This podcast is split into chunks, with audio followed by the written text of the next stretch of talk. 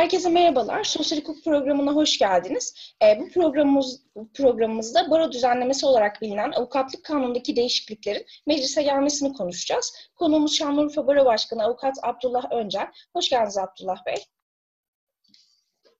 E, Çok teşekkür ederim. Hoş bulduk. İyi yayınlar diliyorum. Teşekkür ederiz. Teklifimizi kabul ettiğiniz için de ayrıca teşekkür ederiz.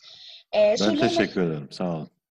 Sorularıma geçmeden önce kısa bir hatırlatma yapayım. E, Diyanet İşleri Başkanı Ali Erbaş'ın LGBTQ bireylerine yönelik nefret söyleminden sonra barolardan tepki gelmişti.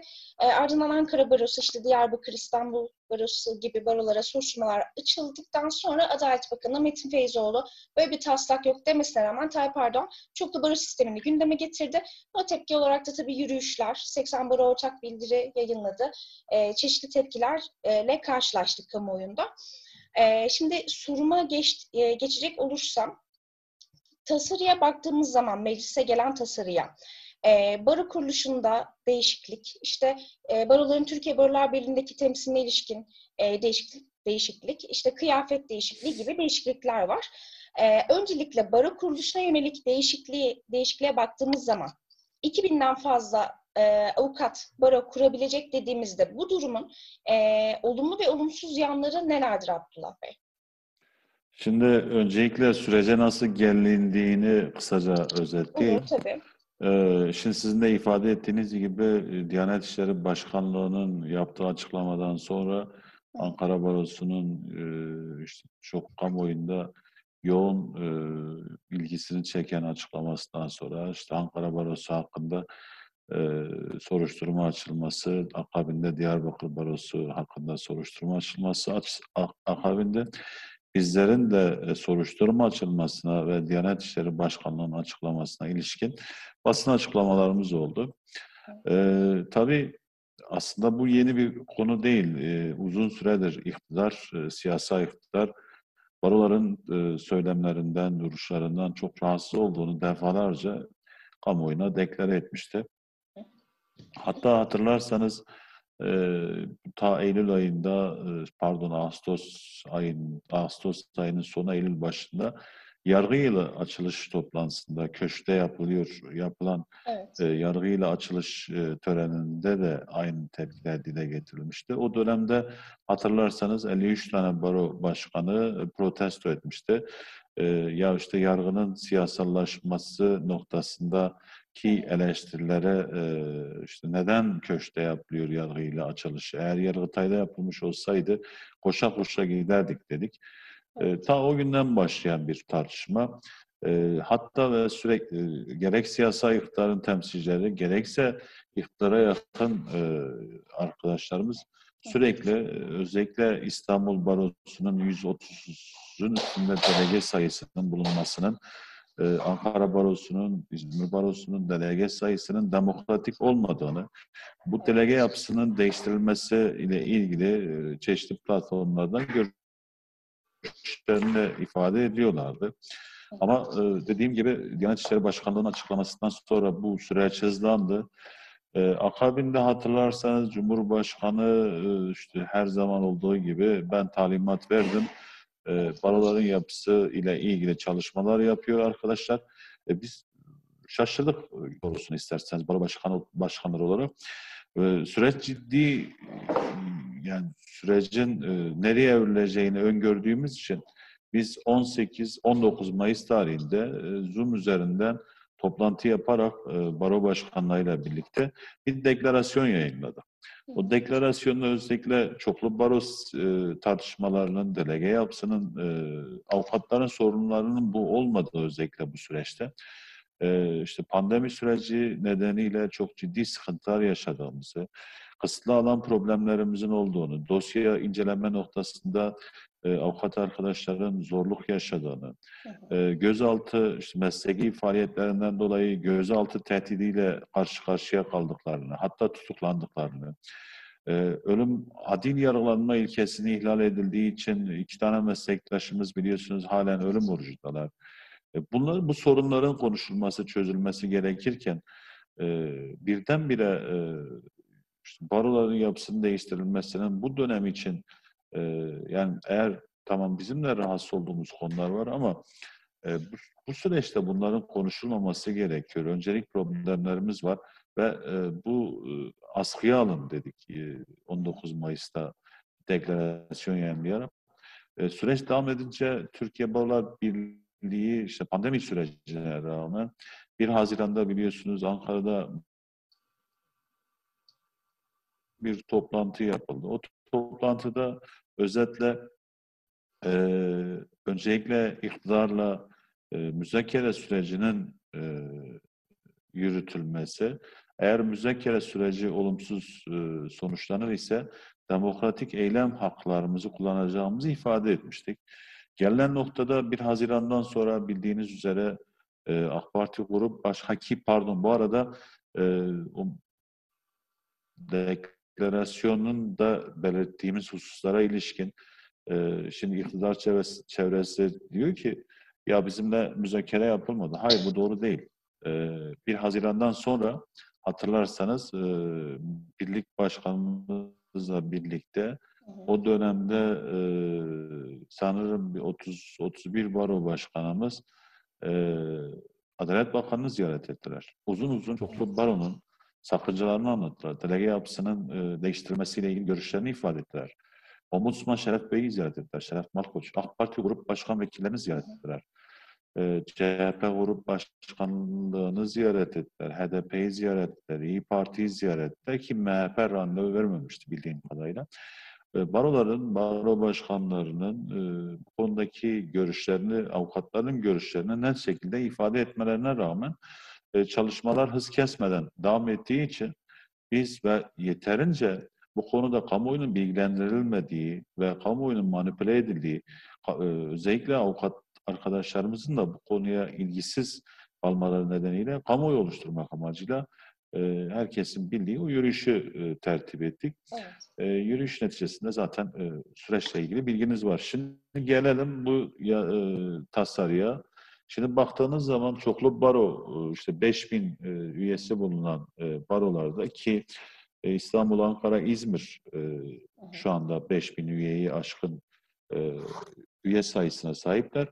Antalya'nın da sadece 48 üyesi eksik. Ben dün geçen hafta programda başkanımla görüşmek, konuda sohbet etme imkanımız oldu. Başkanla.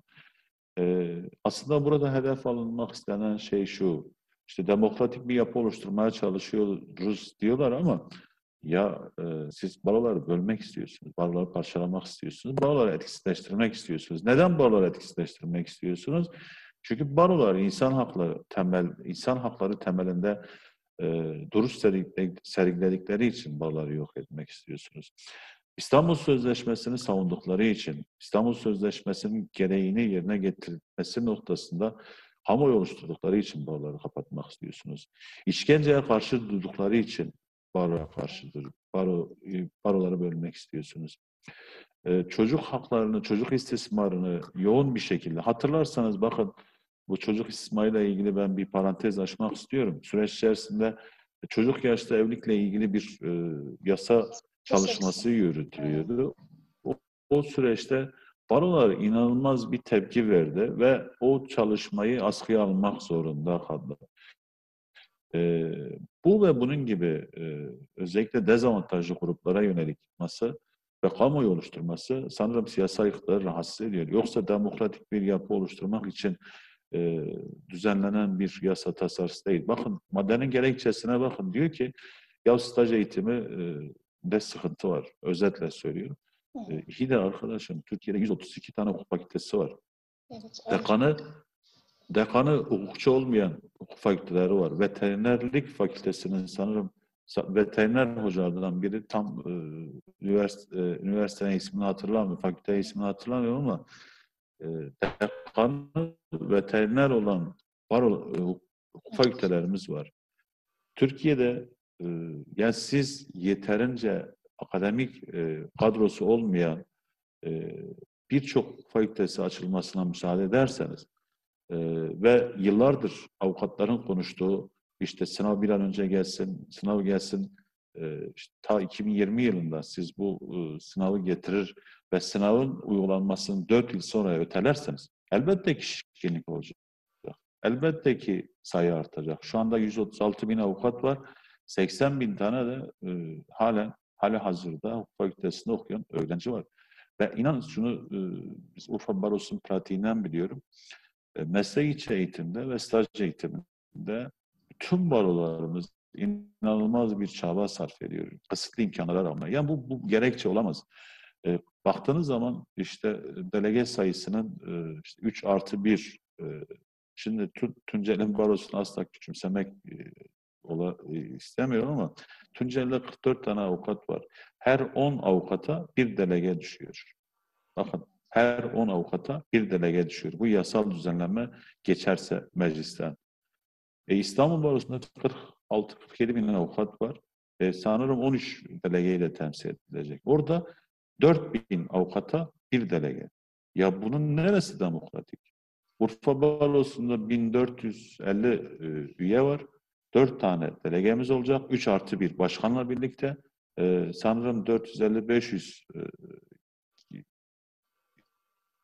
avukata bir delege düşüyor.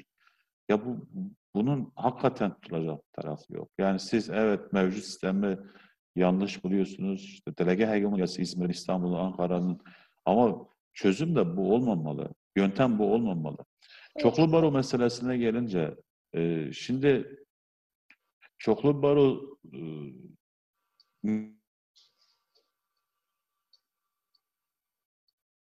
niye karşısınız diyoruz. Ya biz uzun yıllardır Türkiye'de Türkiye pratik yani Selahattin Demirtaş'ın e, ahim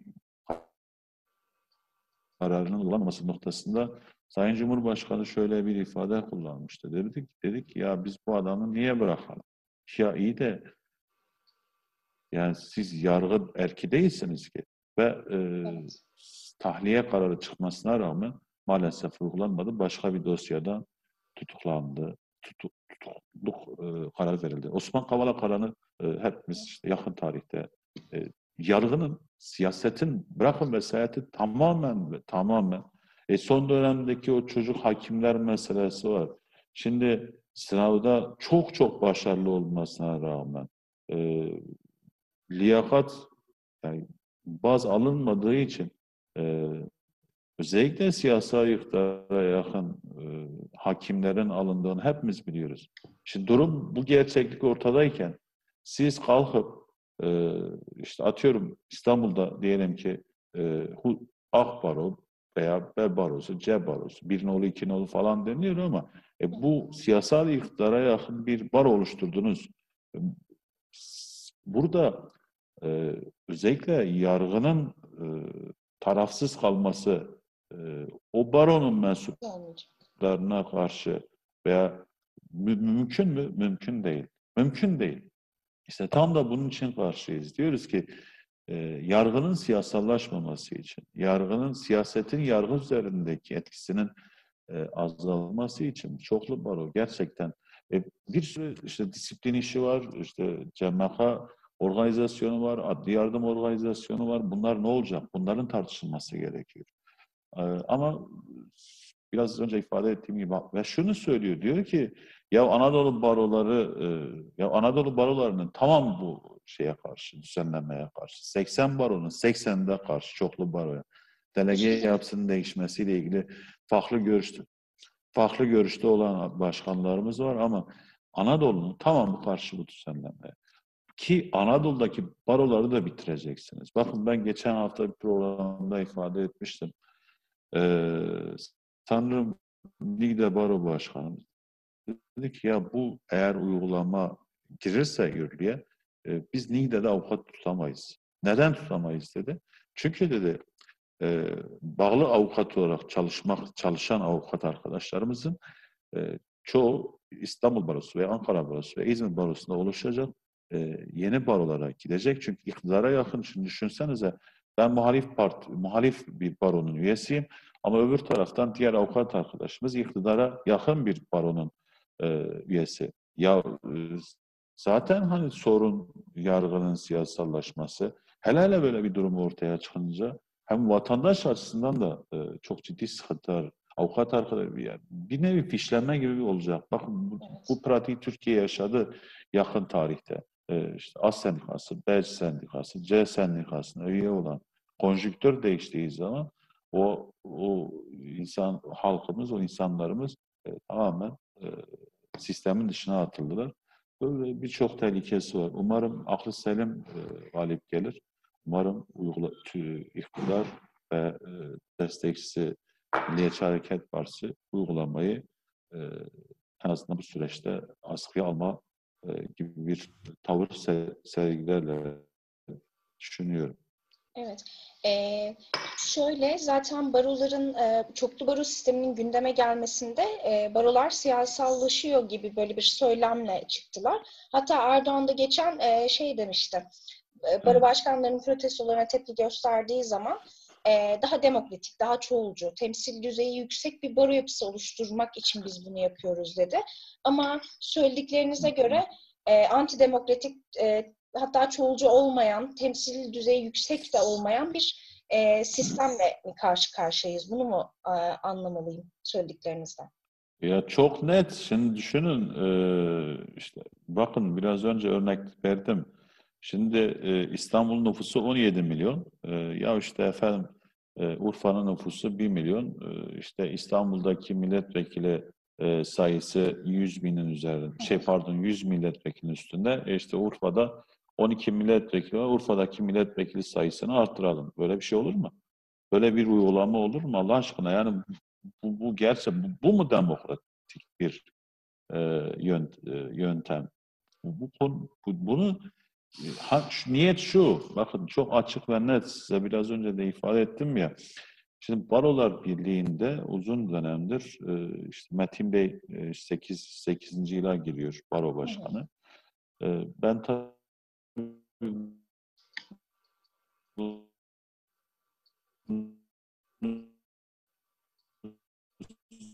düşünmek istemiyorum ama bir şekilde iktidar kendisine yakın bir baro vermek zorunda. Bu kuşların da e, Türkiye'nin buna ihtiyacının olmadığını çok çok iyi biliyor. Sizden de iyi biliyor. İşte maalesef e, yeni sistemde e, bütün kararları Sayın Cumhurbaşkanı verdiği için sanırım e, sağduyulu uçlar çıkıp da ya Sayın Cumhurbaşkanım bu uygulama sıkıntı yaratacak diyebilecek e, hukukçu arkadaş yok. Görünen o. Bu, bu, bu, bu demokratik değildir. Yani düşünebiliyor musunuz? İstanbul'da e, her 4000 e, avukata bir delege düşüyor. E, şimdi Kenan Başkanım kızacak. Tunceli'de 10 tane e, delegeye bir e, 10 tane avukata bir delege ya bu uygulamanın demokratik olunsun 400 tane avukata e, bir delege düşecek. Nasıl bir demokratik uygulamadır?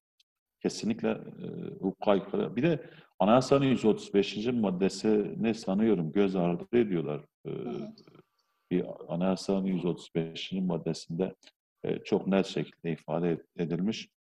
Anayasanın 135. maddesine aykırı bir düzenleme olduğu olacağını düşünüyorum.